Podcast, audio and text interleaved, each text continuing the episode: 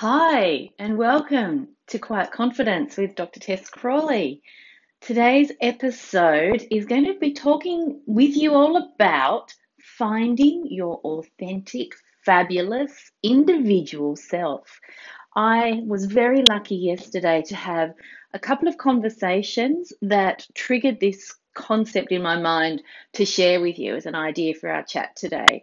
Um, I was part of a conversation recently on Facebook about competing with others, finding comparisons with others.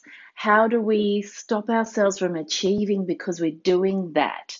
So, for example, um, a good friend of mine, Brenda, has uh, been hesitant to start a podcast uh, because I started first, and we were part of a team that was going to get our podcast out there to the community and a conversation with Brenda where she realized that that was what was holding her back was that she was comparing herself to me and others who are new to the podcast world.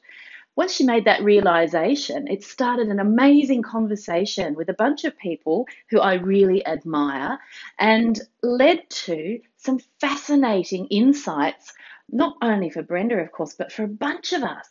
And so, um, out of that conversation came um, a man called Chris, who is a photographer wanting to refocus his photographic business, refocus the direction of the work that he does, which means refocusing his attentions at marketing what he does. And in so doing that, he discovered another photographer in his same town wanting to market themselves in the same sector of photography. And lo and behold, he has the exact same name, first and surname. And this really sat with me. So I'm really dedicating today's podcast episode to Chris Dempsey, photographer extraordinaire in Detroit, USA, uh, because he's got a huge job ahead of him, and he knows this of um, making himself clearly unique compared to the other Chris Dempsey of Detroit, USA photographer. So, how is he going to do that? And I then followed that discussion and that conversation with. Um, about an hour later, my business mentor called me and asked me if we could share a Facebook live stream to our respective mentoring communities, each talking or talking together about retreats, residential retreats that she and I are running this year for mental health professionals.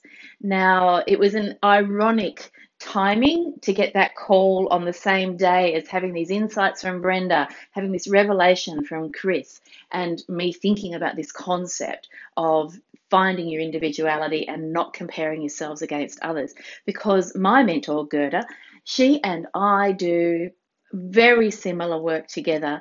Um, well, not together, but we walk on parallel paths, offering our mentoring services to mental health professionals. She focuses very much on those who are in private practice and, and she focuses very much on the business mentoring. I focus much more on the individual clinician and getting them up to speed with finding their confidence to push themselves beyond where they're at right now. I actually find that by growing and changing and moving in your uh, awareness of yourself and your self confidence.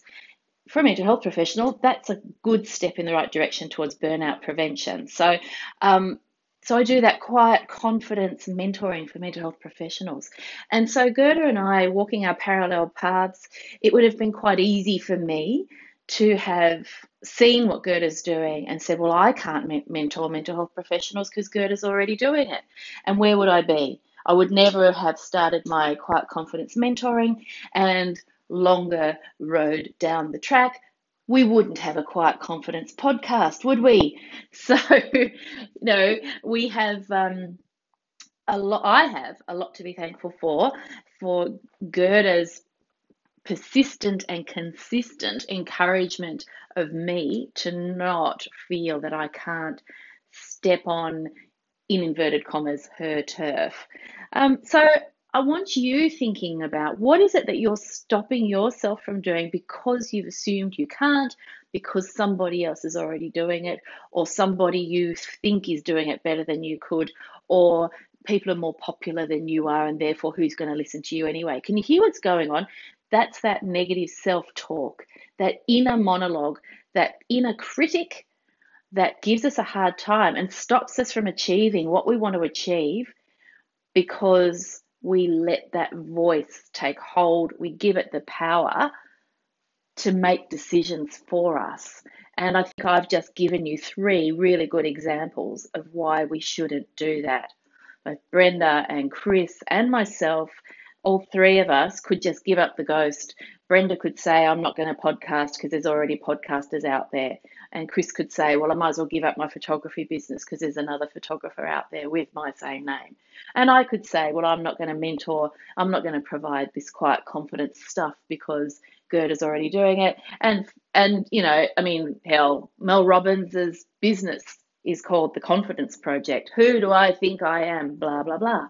If we listen to those inner critics, if we give them the power to dictate to us, what's life going to be like? Awful, sad, miserable, empty. Why would we do that? If you were, um, say, you were in amongst a group of friends and you're trying to have a conversation about some ideas that you've got, and one of those friends keeps saying this stuff to you. Oh, you can't do that. So and already doing it. Oh, you shouldn't do that because people might not like it. Oh, don't do that because what if nobody listens to you? Or no, what if you don't get an audience? Or what if you can't find any clients? You would fairly quickly ditch that person from your inner circle of friends, wouldn't you?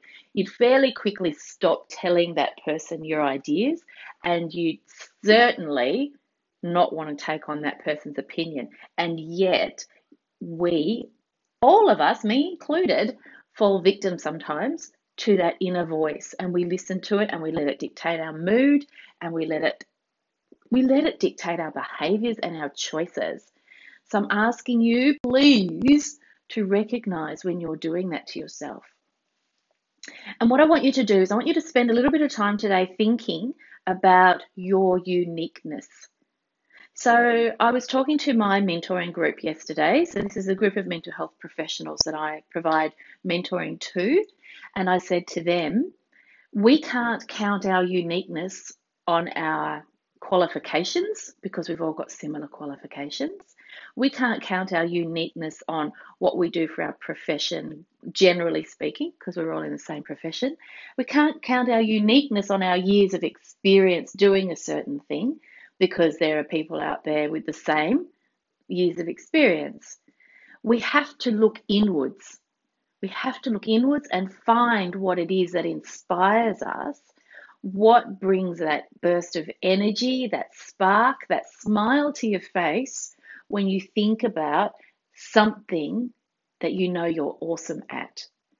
And it might be crocheting, and it might be driving, it might be cooking, it might be uh, treating trauma. Whatever it is that you know that you shine, and you shine inwards and outwards when you think about you doing that thing, whatever it is. We've all got something that makes us unique. Now, I'm saying unique, I'm not saying the best. I don't think there is a best. I think that we are like mirror balls, and whatever sector of the world you exist in, professionally, personally, in your hobbies, whatever it might be, you're one facet of that amazing mirror ball. And uh, so when I think of the mental health profession, you know, I'm just one little tiny mirror tile on that amazing mirror ball of mental health professionals. You might be a, an amazing little mirror tile on the mirror ball of rose gardeners. And that's amazing. That's amazing. Fantastic. What is it that makes you unique? Now you look inwards and you think about who inspires me and why do they inspire me? Do they inspire me because I see something of myself in them? And what is that? So, um, I'm inspired by a number of people. Um, I can talk about my business inspiration comes easily. That that's my grandmother. My grandmother was a very successful businesswoman in her day, um, and I grew up at her knee. And uh, after school, every day I would go into her office and sharpen everybody's pencils for them. That was my job. And I had designs on one day taking the family business over once Nana was ready to retire. Now, sadly, that couldn't happen. There were all sorts of financial crises that interfered with that becoming a reality. Um, and sadly, she had to sell her business. But I looked to her and I looked to the insp- what I admire in her as a businesswoman was the loyalty and the trust that she instilled in her her staff. And so I aspire to that. And I think I'm a loyal person and I think I'm a trustworthy person. So I look to that inspiration and I can see those qualities in myself and that's what I love about what I do is my attempts to inspire that in others and my attempts to inspire confidence in others. So, what is it that you admire about your role model? And what is it that you see in them that you feel that you share? And then what makes you different from that person? And try not to make that a negative. Oh, they're better than me. Well, that's nonsense. There'll be lots of areas of their lives where they're not better than you, they're just different to you. Um, or in some areas, they may suck. They may be a terrible cook, or they might be a shocking driver, or they might be a you know a bad friend who doesn't you know maintain their friendships well. Who knows what area of their lives they're different to you. So have a think about your role models. Have a think about what in them you can see in yourself, and have a think about how you're different in a positive light, unique. So then what I want you to do, and this is a little homework activity for you today, and I gave this homework activity to my mentoring clients as well, and I'm following up with them today to make sure they've done it. What I want you to do, I want you to find a photograph or a piece of writing that you've done or a piece of artwork that you've done that exemplifies the you that is unique the you that you celebrate, the you that makes you feel inspired. So I have a photograph of myself. Uh, I'm not sure if I've told you this story before, but I have a photograph of myself when I was about eight years old in the snow playing, building a snowman, I think I was. And the reason that I call that photograph, the image in that photograph, the me in that photograph is my superhero. So I may have mentioned before, parts of my childhood were emotionally quite tricky. And I look at that photo of that little girl and I think, wow, she held it together pretty well. And she turned out okay. What an amazingly strong little girl. And so that photograph, whenever I look at that, I feel inspired, I feel strong.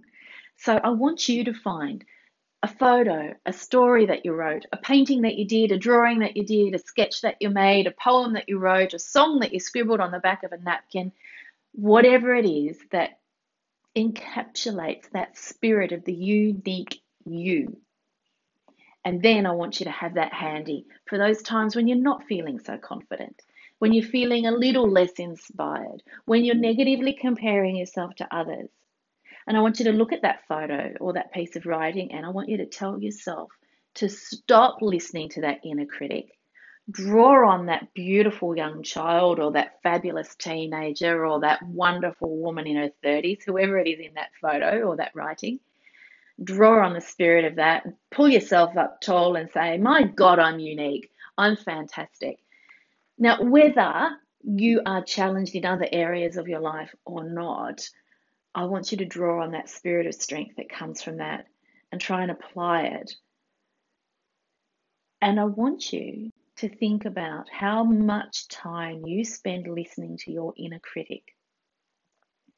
How many times have we read articles uh, from actors and musicians who say they don't listen or they don't read the critics in the newspaper because they can't have that in their head?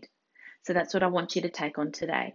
Stop listening to your inner critic. Tell them to shut up. Tell them to bugger off. Get the hell out of there. And pay attention instead to that fabulous, inspiring you that is unique. That's all from me today. I'm about to take the kids to school. So I thought I'd have an early morning chat with you this morning and get the day off on the right footing.